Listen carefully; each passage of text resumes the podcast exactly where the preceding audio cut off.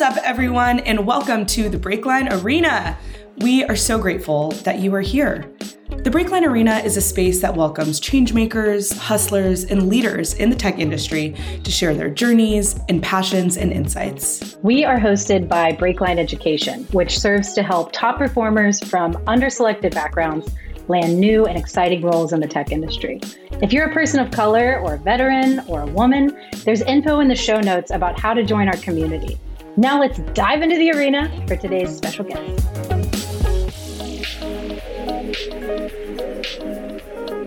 Welcome, everybody. This is Bethany Coates, CEO of Breakline. I am so thrilled to be here today with Whitney Curry, CMO at Pacaso. Whitney, thank you so much for joining us. Bethany, thank you so much for having me. This is going to be a really fun chat. I'm so looking forward to it. And we always invite our guests to just share a little bit about their backgrounds. Tell us a bit about who you are and the journey that you've taken to get to where you are today. You bet. Well, we're talking today. I'm, I'm calling you from my home office here. I actually work from my backyard in Seattle, Washington. My pandemic purchase was a very simple ADU to create some separation between church and state. I'm a, a working mom and I have kiddos at home. So I work from my backyard here in Seattle. It's pouring down rain and hopefully you're, you're someplace warmer. But my company, Pacaso, where I lead marketing, is actually a distributed company. So on an, any day, I'm talking to coworkers who work across 25 states and six countries and nearly half a dozen time zones. So we're a distributed company. But before I came to Pacaso, I actually started my career at Zillow. And Zillow was there for 12 years, started as the company's first intern. And over my tenure there, ended up leading brand marketing. So it was a really wonderful adventure and, and set of experiences that led to prepare me for my work today so interesting. And I love the fact that you started at Zillow as an intern, you know, and then really rose through the ranks. Can you talk to us about that experience? You know, how that how that unfolded for you? I mean, as an intern, you you really are entering in at the ground floor. How did you make the most of that opportunity and just fulfill your growth potential? Yes, it was the ground floor. And at that point, Zillow was just a baby company. I, when I first heard about the company, I actually remember saying to someone, did you mean Pillow, not Zillow? Because it wasn't a household brand yet. It was just this, you know, small startup. There were less than 100 people. And it piqued my interest, Bethany, because my mother was a real estate agent. And so I was loosely familiar with the industry, having grown up with, you know, household uh, dinner time stories of real estate signs that went astray and buyers and sellers. So I was interested in the category, but I knew from watching my mother's experience that I didn't want to sell real estate. I loved the category and the space and the idea of home, but I didn't want to be on the front lines having the transaction. So the intersection of Zillow with technology plus real estate piqued my interest. So I had my internship there. It was the summer before my senior year, I think. And at the end of my internship, I pitched uh, who is now the co founder of Pacaso, who I've now worked with for 15 plus years, Spencer Rascoff. I actually asked if he would meet me for coffee. I remember going down to the lobby of the Starbucks and pitching him on why he should hire me full time after graduation. And he said, Oh, well, this is really awkward. And I, I said back, Oh, no, like oh, thinking that my bold move had, had gone the wrong way. And he said, Well, did you know we were planning on offering you a job later today? so it was so funny. It was timing worked out out perfect. But I think that was the beginning of of my what has now kind of become my personal brand of, of working to lean in and to own opportunities. And if you see a gap that you can fill, that maybe someone hasn't noticed that you're the right person for that, raise your hand and and propose what you think is a, a solution that could benefit the company as, as well as yourself. I love that story, Whitney, because I think it sort of flies in the face of some of the socialization that we get mm-hmm. as women in this mm-hmm. country, which is like, mm-hmm. uh, mm-hmm. you know, don't don't put your hand up mm-hmm. too high. You know, don't don't ask for stuff. Like, you know, just kind of sit back and and don't be too too visible or too much of a pain. And yet in life, we actually need to go after what we want, you know, and Absolutely. we need to advocate for ourselves. And so I love that vision of you as a young woman just deciding that this was the thing that you wanted and making it happen for yourself. Mm. Thank you. It's I think it has become something that I've lived out even today through my current work at Pacaso and that I encourage with my team. This is a, you know, Zillow at that stage was a hyper growth startup and, and that's where Pacaso is. And what a fantastic platform for you to launch launch or continue to grow and expand upon your career when there's you know endless amounts of work and if you're you know smart and proactive and creative in thinking around how you can problem solve and present solutions what manager doesn't love to have that conversation with a you know rising star employee so i, I welcome mm-hmm. that from my team but i agree it can feel a little counterculture well, it takes guts. I mean, I think mm-hmm. putting yourself out there and making the ask, it takes guts. And I remember I did the same thing early in my career and I asked the the CEO, I think you should create this position and I think I should be your first person who you mm-hmm. hire for it. And he just kind of responded simply, no. and I was so embarrassed. Um, but then, interestingly, maybe two weeks later, he gave me the job. And it was just like actually mm. kind of moving through that no and then getting to yes was a really mm-hmm. formative experience for me. You know, asking for what I wanted, getting momentarily mm-hmm. shut down and then finding a way to to make it to yes. I think about that all the time. Like it just gives you courage to go after bigger mm-hmm. asks over time. Yeah, and that and the, to be okay with that the path from no to yes, yes. isn't necessarily linear. You had a yes. low. You probably went home that night and felt pretty crappy about how that so conversation went and self guessed, you know, second guessed yourself. And then you just had to, you know, enjoy that, not enjoy, but just hang on for that ride on the yes. path to yes.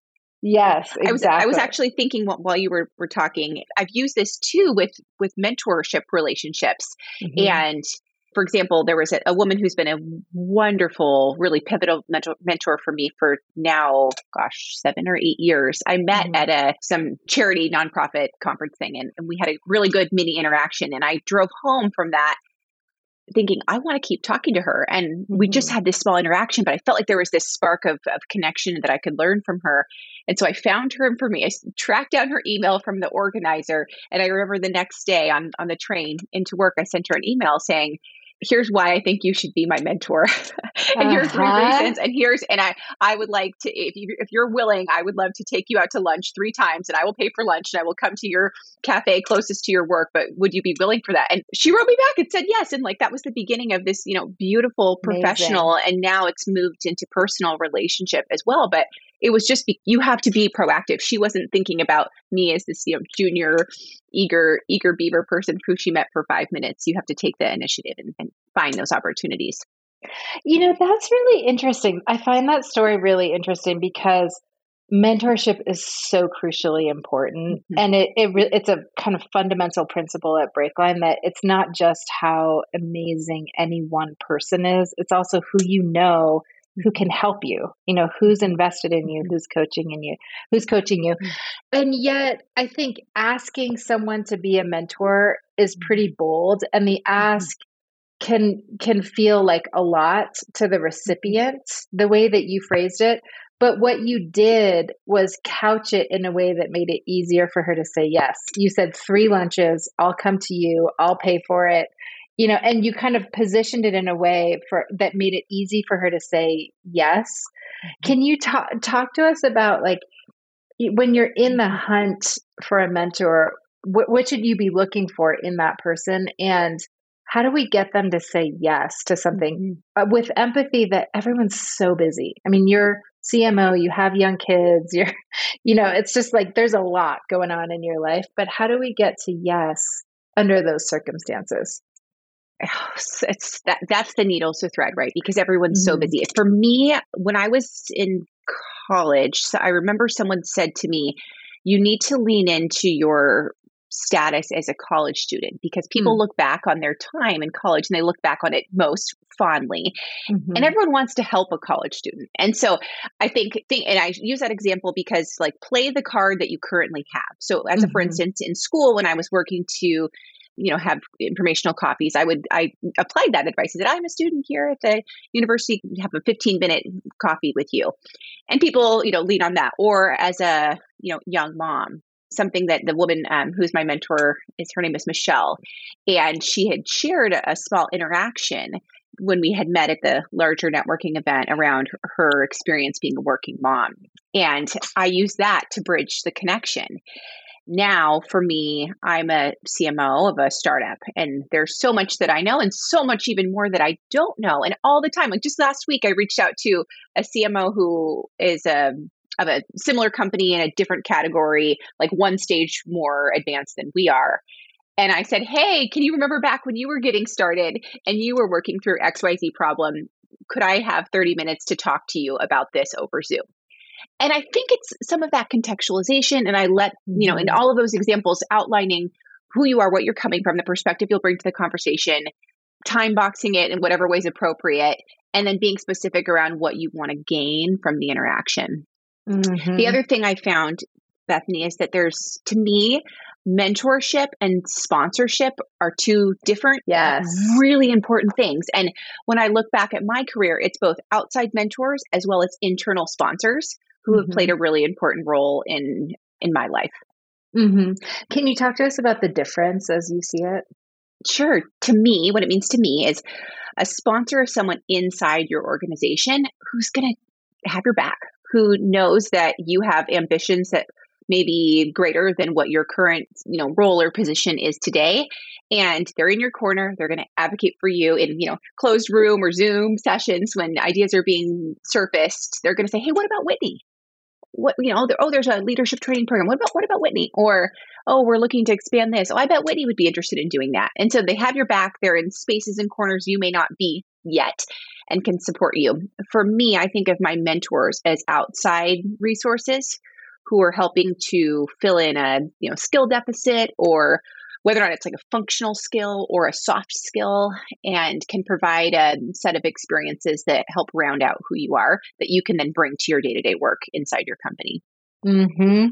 Thank you for that. And while you were while you were talking through that perspective, I, I, I just posted about this on LinkedIn, just the whole concept of asking for help and how asking for help is actually a power move. And mm-hmm. lots of us are coming from communities or even families where you're sort of conditioned not to ask for help. Like, you know, you should be self sufficient, you should be able to do this on your own. Sometimes, particularly with the veterans that we serve, they'll say, well, someone needs help more than I do. You know, I don't want to draw that mm-hmm. resource that could be going to somebody else. But the most successful people we know are experts at asking for help. And so, kind mm-hmm. of adopting the mentality that if I want to succeed, I need other people coming mm-hmm. alongside me on this journey, I think is really powerful and really important, especially for folks from underselected backgrounds to be aware of. Such a great point. And I think it's also viewing your request for help as a sign of intellectual curiosity, which is a sign of yes. intelligence. Yeah. A different mentor of of mine, someone who I've picked up along the way in the last year or so, uses the phrase puzzling. He'll say, "Oh, I'm puzzling over insert whatever the, the problem may be that we're working through together." And I love that because a puzzle is something that's not when you sit down to do a puzzle, you don't assume you're going to complete the whole puzzle in the first setting, and you don't assume that you're not going to accidentally grab one wrong piece and you know try to wedge it in the wrong way. It's it's this you know longer period of rumination and experimentation and success, but also failure. And so mm-hmm. I, I think mm-hmm. about that as well. Mm-hmm. Mm-hmm. So you, in your career, you spent 11 years at Zillow. Then you, you had a bit of a, a break and you did something something entrepreneurial. And then now you're kind of reconvening with some of your former Zillow colleagues at Pacaso. And I'm really struck by this because the average tenure in tech is 18 months. It's so short. You know, the our expectation for the length of time that we're going to contribute to a team or to an organization or a mission is so brief, but you've really dug in and committed. Can you talk to us about about like committing, you know, for the long term and just mm. sticking with it, you know, through through thick and thin in some respects? Yes, when I started at Zillow as an intern, I was not allowed to legally drink. and I can guarantee you that I did not think that I would be at Zillow through having getting married, buying my first home, having my first kid, having my second kid. I mean, it's just absolutely mind blowing to think that that would have been the duration. So I don't think I set out thinking it would be a 10 year, you know, chapter of my life. But it happened. And the reason why I stayed is because every, it felt like every three or four years, I intentionally reinvented myself and who I was at that company. So I said, okay, great. I've, I've, started doing X. I want to build on that and move to Y. Now that I understand Y, I want to layer on Z. Now that I've done Z, how can I start back again and, and go back to A? And so for me, it was the intentional choice to have what were really four distinct chapters of my Zillow experience there under that roof. And the reason I think why it was possible for me to do that was because of my personal ambition, but also because the company was at such a stage where it was growing really quickly. And so there was all sorts of white space. So it was a good environment for me to be able to paint the next opportunity and and then to live into that. So it was really a rewarding time for me professionally. And now to look back on on that i have such such fond memories. And to be able to be in a new experience here at pacaso with a handful of those colleagues too the continuity of those relationships is really special. And i think frankly has been part of what's helped pacaso to launch with such speed and success early on is there's a handful of us in the leadership team and the early hires who did have a shared history of experience and so as we're problem solving, you know, sometimes you'll say, Oh, remember that one time when that thing happened and you're finishing each other's sentences and you just know what they're talking about. And so you can pull forward that and, you know, build on it for what you're working on in the present tense. Whitney, will you talk to us about Pacaso? Tell us what, what you all are building and why you were so excited to jump in and be part of the team. Absolutely. So Pacaso is, we're about a year and a half old now is a marketplace that helps people buy and own a second home. And it is reinventing how people approach the transaction of second home ownership. And typically, if people are thinking about owning a second home, they think either you it's a binary thing. I want a second home and I have one or I don't. and and you think if you're going to have one that you're going to have the whole home. But when you look at the data, most people use their second home you know, four to six weeks each year. And so that means that roughly 10 months out of the year, that second home is sitting empty. And if it's not sitting empty, it is limited choices. You can, you know, just gift it to friends and family to use, or you can manage it as a short-term rental if it, if that happens to be permissible in the area in which you operate. But either way, there's a lot of headache and hassle that comes along with that. And so Pacaso said, hey, there's a better way to help more people unlock the dream of owning a second home. When you poll Americans, three out of four folks with a household income greater than $150,000 aspire to own a second home.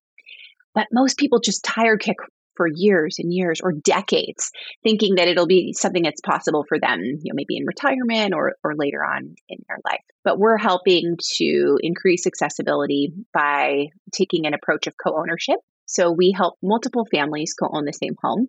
And then Pacaso comes in and does all that stuff that you don't really want to do. We take care of bill pay, we take care of scheduling, we make sure pest control comes, we furnish the home. Every detail that you don't want to do, just think of it as a big, easy button that you're hitting. And Pacaso is taking care of all those details so you get to show up and enjoy your property. That's so neat. And I'm thinking about the the description that you provided of sort of reconvening as an early team from Zillow coming over mm-hmm. and, and building Pacaso. And sometimes what happens is that if you work together for a long time, I think some unimaginative leaders can have mm-hmm. trouble seeing their colleagues as they are today versus as they were as the intern. So there can be like some cognitive dissonance, you know, but it sounds like with you all at Pacaso, you're able to really value what you're bringing to the table today. You left Zillow as the director of brand management, yes. and you're coming into Pacaso as chief marketing officer. Like that was yes. a leap. And yes, how cool that the team really saw you as you are today versus you know several years ago when you were at Zillow. Mm-hmm. I I couldn't agree more. And there's such a value that as a marketer I place on building and establishing trust with our customer. And I think that that same you know importance of trust plays through in your working relationships too and i have a you know rich history of, of trust through my colleagues who are you know longtime colleagues from from Zillow days pulled forward to at least I, I, I like to think I'm establishing a strong foundation of trust as well with my current team. And I think that when you trust people and you believe in their capabilities and in what you're the kind of the task that you're setting, you, of course you need to have a baseline of foundational skills, but you can believe in in the person in their opportunity. And if they believe in themselves that they are capable of, of achieving that like let's go. Let's see if it's possible. And, and a startup is a wonderful environment to experiment in that way. How did your colleagues earn your trust? Mm, love that question. I would say i am a something that i really value are two core whitney isms that i talk about a lot. The first is the power of real time and direct feedback. If you are being direct and honest and clear with me, that even if the message you're delivering isn't something that I necessarily want to hear, that goes so far with me. Like, please tell me to my face in not it doesn't mean in the hot moment, but in the you know rel- don't wait six months. Let's have an opportunity to work through it together. And so to me, that is a, a core to a trust a trusting relationship is the ability to have safe space and the intellectual security where you can deliver feedback that's positive or or or negative. So that's the first thing. The second is I assume positive intent. And that is foundational to my marriage, to my relationship with my kids, to my relationship with my peers, and then my team as well at, at Pacaso. I assume that people are trying to do the right thing, that they're trying to show up and do their best every day. That's what I'm bringing to the table. And so I think when you approach conversations or interactions from that way, you're starting from a place of trust and hopefully it's not lost that you're you're building on that. Mm-hmm. Thank you so much. And I think the the power of feedback is so transformative. And I'm not positive that Americans are great at this. You know, mm-hmm. like I think that there are other cultures that are much more direct than we are, kind of as a as a matter of social norms. And so we really have to challenge ourselves to be upfront with each other sometimes, especially when the feedback is constructive. and yet, if we hold back, we're possibly preventing our colleague or our counterpart in that situation from really discovering how big they can go and how good they can be, how great they can be. So I love that that's one of your your Whitneyisms as you as you termed it. It's so crucial. Bethany, I think it's a skill that I've worked and I think I know it is a skill that I have worked on with intentionality over the years. And as an early manager earlier in my career, I often sandwich feedback in such a way that the bread was so thick. I think people missed the point. Like I was so concerned yes. about maintaining this you know shared sense of you know you like me i like you and, and, and, kind of keeping the peace that it was hard to get the point and so i've had to work through coaching over over the years to make sure that it's still very acceptable to open and close with something positive but you need to make sure that the main point that you're landing is clear and received because otherwise you're not helping anyone then the, the conversation was then ineffective mm-hmm, mm-hmm. Whitney, I wanted to change course a little bit as we were prepping for this conversation, you mentioned that you were the first in your family to graduate from college. And this is true for a big percentage of our Breakline population as well. What an amazing achievement as a young woman to be the first. That's that's just so awesome. Oh, thank you. The my parents both were consistently committed to my education and did everything that they could to foster a, a home where your studies and your commitment to your work and your extracurriculars were your number one job and something that was was prioritized. And they did all that they could to open doors for me as well. And I, I shared that with you about being the first because i think sometimes folks can assume that maybe you started on second base or you started on third base or maybe you're, you know, at home plate just trying to swing and get a ground ball to make it onto first, whatever it may be. And for me, it's been an important part of of my story to use all of my connections, whether or not it's someone you meet at a conference and then cold cold email to ask them to be your mentor or a professor who you asked to take under your wing or a connection that you use through like a you know friend of a friend's parent all of those are ways that can help you have an introduction to to a new opportunity and and I I've worked hard to do that and I'm proud of I'm proud of myself for that and I also am really thankful for my parents for communicating and setting a high bar for for me with in regards to my education and I hope to do the same with my girls. How did they feel when you graduated? I mean that was a huge achievement for you. Did they also see it as an achievement for themselves? I think so. Yes. They're are huge have always been huge supporters and cheerleaders and even still to this day something will happen and you know a work win will happen and they'll oh honey we're so proud of you. So sweet. That's amazing i love it. Yeah. So you're you mentioned your girls a couple of times and you've got a big career and you also clearly are crazy about your kids Mm-hmm. Can we talk a little bit about that? The whole dynamic of running a busy household, a busy life, a busy career all at one time. You know, do you mm-hmm. have advice for women and parents as as they're trying to figure out how to navigate this phase of life? And I do I have four girls, Whitney between oh. the ages of 3 and 12. Oh, and wow. yes, and Amazing. um and I love them so much, and I'm I'm feeling so grateful that I have the opportunity to be a mom and also to be an entrepreneur.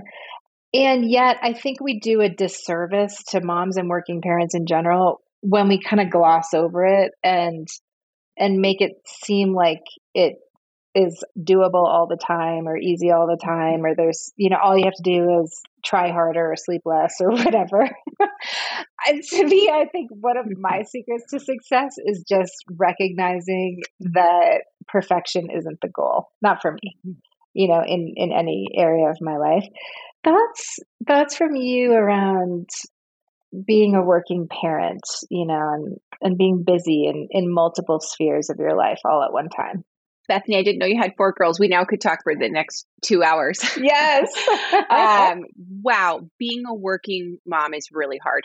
mm-hmm. And I, in my household, both my husband and I work full time and we both have full, busy jobs. And it is a very um, rich and a very full life. And I, mm-hmm. I love mm-hmm. that. And it also is chaotic and exhausting and hard and rewarding and and all of those things mixed together in one.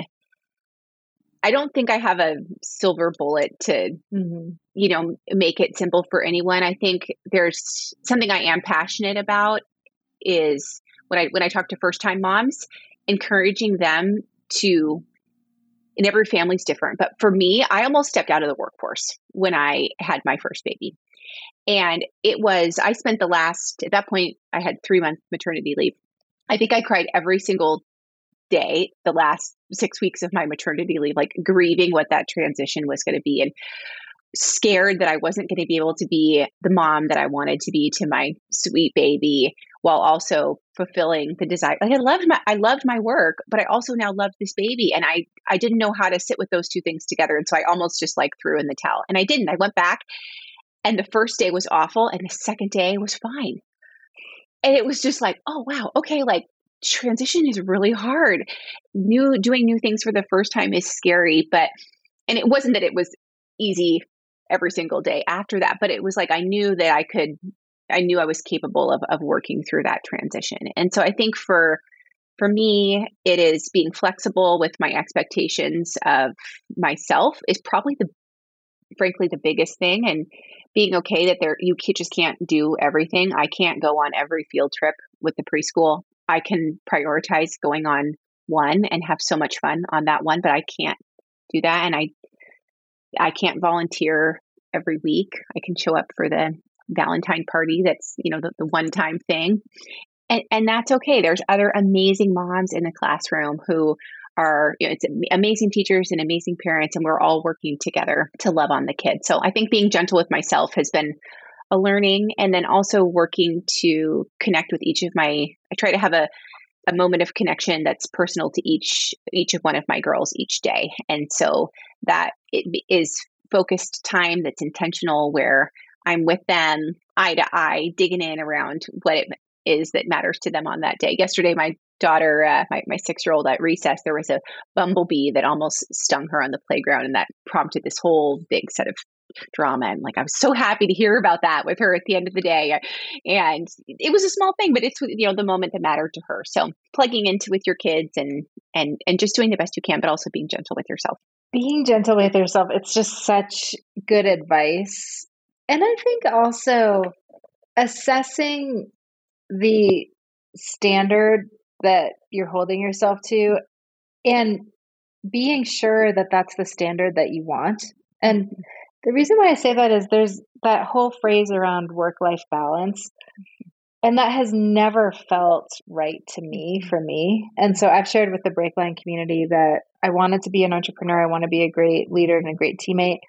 I want to have four kids and be part of their lives and be connected. And I want to have a great marriage. And I don't for me, I'm not going after balance at the same time that I'm going after all three of those things. Mm-hmm. I'm going after sustainability. You know, am mm-hmm. I, is the pace that I'm setting right now, is that doable for me over the long term?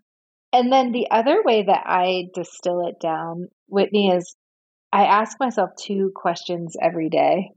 And one of them is, am I doing my best on behalf of my community?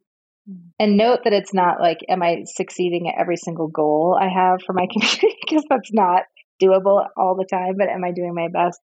And then the second one is, do I feel connected to people I care about? Because I think oh, that I connection, that.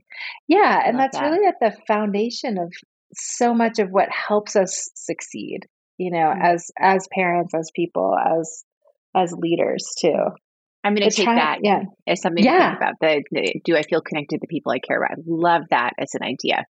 Mm-hmm. That's great. That's very that's grounding.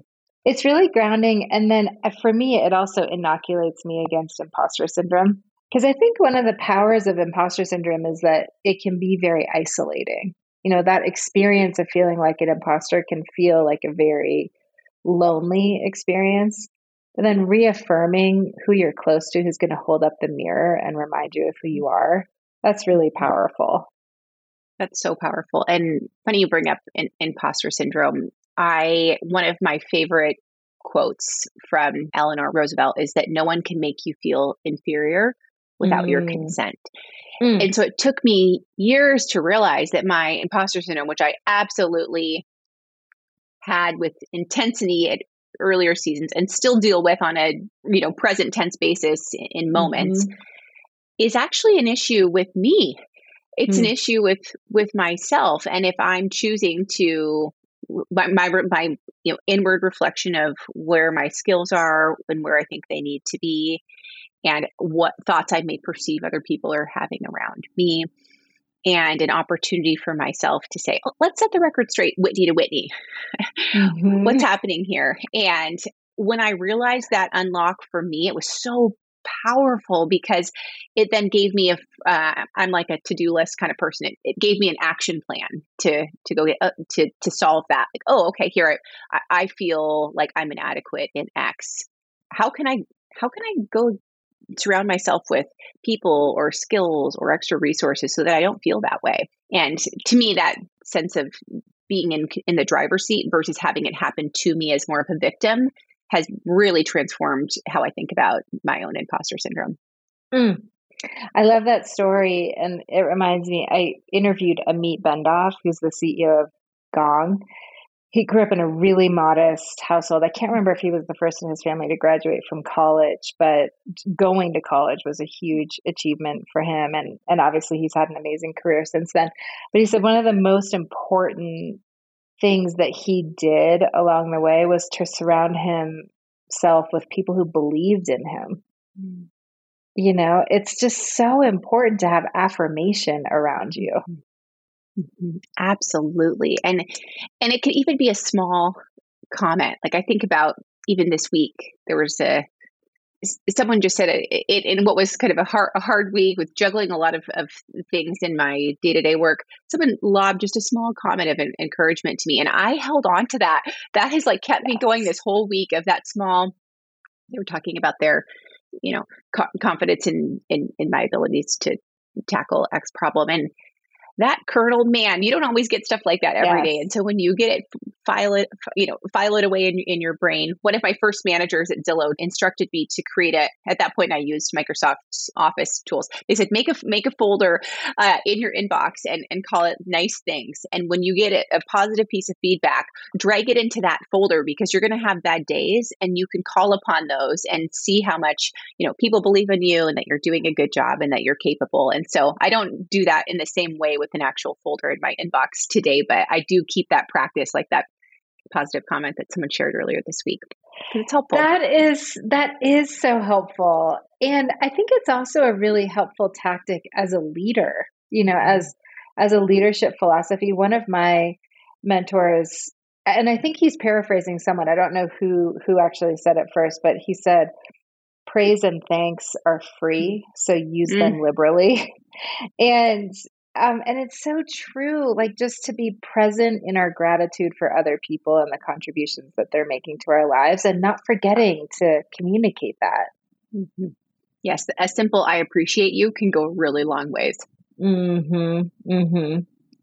So, Whitney, one of the questions that we ask on our application, and this is the most important question to me, because we hear so much about the grit and the resilience and the creativity and the ingenuity of members of our community. And that question is can you share a forging experience with us?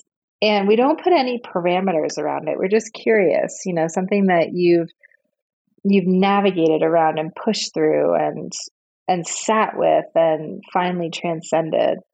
Mm-hmm. Is there a forging experience that you could share with our community? Mm. It's a wonderful question, and that's a great word too. Foraging that paints such a, a vivid picture.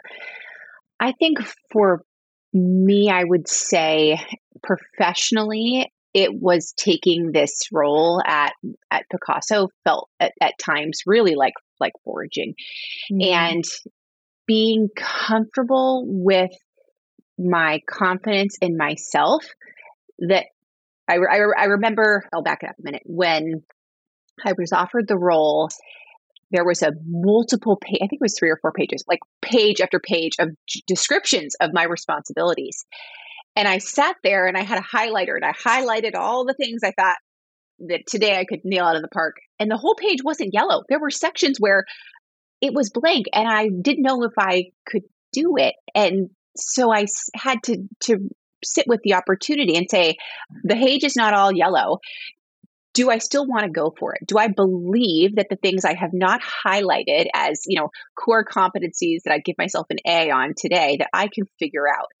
And ultimately, clearly, I, I said yes and thought that I would be able to figure it out.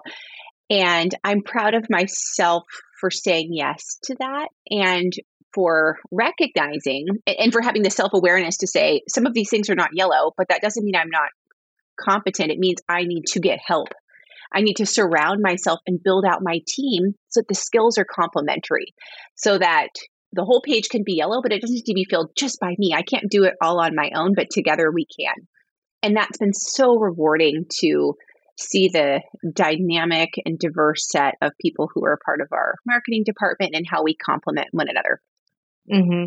I love the the implicit humility that you were communicating there, where you said the whole page should be yellow, but it doesn't all have to be because of me. You know, and just the idea that that's what a team is and that's what a community is. And we don't have to be all things to all people at all times. Mm-hmm. And I think my to, to answer your other version, since we were we're talking about motherhood, I think my other foraging experience has just been being a mom and mm. figuring out what that looks like in each season because it's so different having the little itty babies to having toddlers to now having early elementary aged kids who have different needs. And so being flexible with what showing up in their life looks like and ways that we engage in those moments that matter in each of these different seasons and, and knowing that what works today will definitely not work in the same way in six months or or six years but but being comfortable with that and being flexible mm-hmm. so we're both girl moms And yes. there are a couple of things that I think about a lot with raising my girls. Are there, and you've talked a lot about really being present for each of your daughters every day in, in a way that matters to them. Are there other, are there other kind of parenting philosophies that you've adopted in particular because they're girls, you know, and, mm. and young women? Like, are there things that you think about really regularly. Wanting to instill in them, wanting to help them lay a foundation? And if so, what, what are those? Yes, we talk a lot about this in our home. I am so fortunate to have an amazing husband who's very engaged, and our responsibilities to care for our family and our household defy stereotypical gendered norms. And so, as a for instance, my husband makes dinner 95% of the time. Mm. Like that is huge. And whether or not it's food prep or kid care or doing hair or thinking about you know who's getting what for soccer or whatever it may be like we don't split things that are you know traditionally female and traditionally male and i love that i love that my girls see us working together as a team that our family unit is a team and we support each other and that that doesn't mean that it looks the same as maybe you know their friends family or not all families are different. And as long as we're working together and are you know aligned in what we're trying to accomplish that that we support one another. So i like that they know that dad can do anything and mom can do anything and they see that example. That's beautiful. And whitney i know we're we just have a few minutes left and i wanted to close with just more about Pacaso. and i've been reflecting on the fact that pacaso is a is a company kind of born in the pandemic you know and it's a historically difficult time in some ways to to build a new business. And yet Pacaso is doing so well and so many people because we're spending so much time at home so many people are thinking about their homes whether it's a first home or a second home in in a, a deeper way perhaps than we were pre-pandemic because it's just more central now will you talk to us a little bit about the the present and then the, the future that you see for Pacaso and and why you're so excited for yourself and for your team there Yes, I would love to. The something that I'm most proud of about our first year or so of Pacaso is that we were able to achieve product market fit really very early on. And I think that that is because our product and the idea of second home ownership for one eighth the cost made possible through co ownership was built off customer insights and was built in response to shifts in consumer behaviors that were true and simmering long before the pandemic. You know, take work from home. People didn't just start working from home or using these technologies in, in 2020. Like they, they were happening before, just at lower levels. The interest in second home, if you look at the data, second home interest had been and demand had been peaking up consistently since really 2017, 2018. So it was already on the rise, and demand for second homes was outpacing relative demand when you look at mortgage rate lock data and others starts you know years before the pandemic but it went from like a simmer to a rapid boil our relationship between how we spend time in other places. Like it's very the idea of a workcation, being able to, you know, do your work from some place that's not your primary residence again was happening before and, and is now it's really commonplace. So I'm excited that these permanent consumer behavior shifts are happening because I think they're fundamentally good for society. And I'm excited that Pacaso is well positioned to meet this consumer desire in a way that is more modern, more tech enabled, and frankly, more sustainable so that we are wasting less resources and consolidating demand and not having big luxury empty homes with the blinds closed all the time because no one's enjoying them. Like, if we're going to have an asset, let's make it fully utilized and let's be good stewards of the resources that we have. So I find that really rewarding and helps motivate me each day to come to work with purpose and makes the work also really fun. Whitney, such a treat to interview you. Thank you so much for the time today. Thank you for sharing more about your story and Pacaso's story. Really, really appreciate the opportunity to peek behind the curtain a little bit. Bethany, so fun to meet you and, and connect. Thank you so much for having me. Guys so much for joining us for another episode of the Breakline Arena. We're hoping that you're walking away feeling a little moved, a little inspired. And if you really had a good time, feel free to head on over, rate, subscribe, leave us a review. It does help us spread the good word, keeps these good vibes rolling. Yes, we would love to hear from you. Thanks again, and we will see you next time.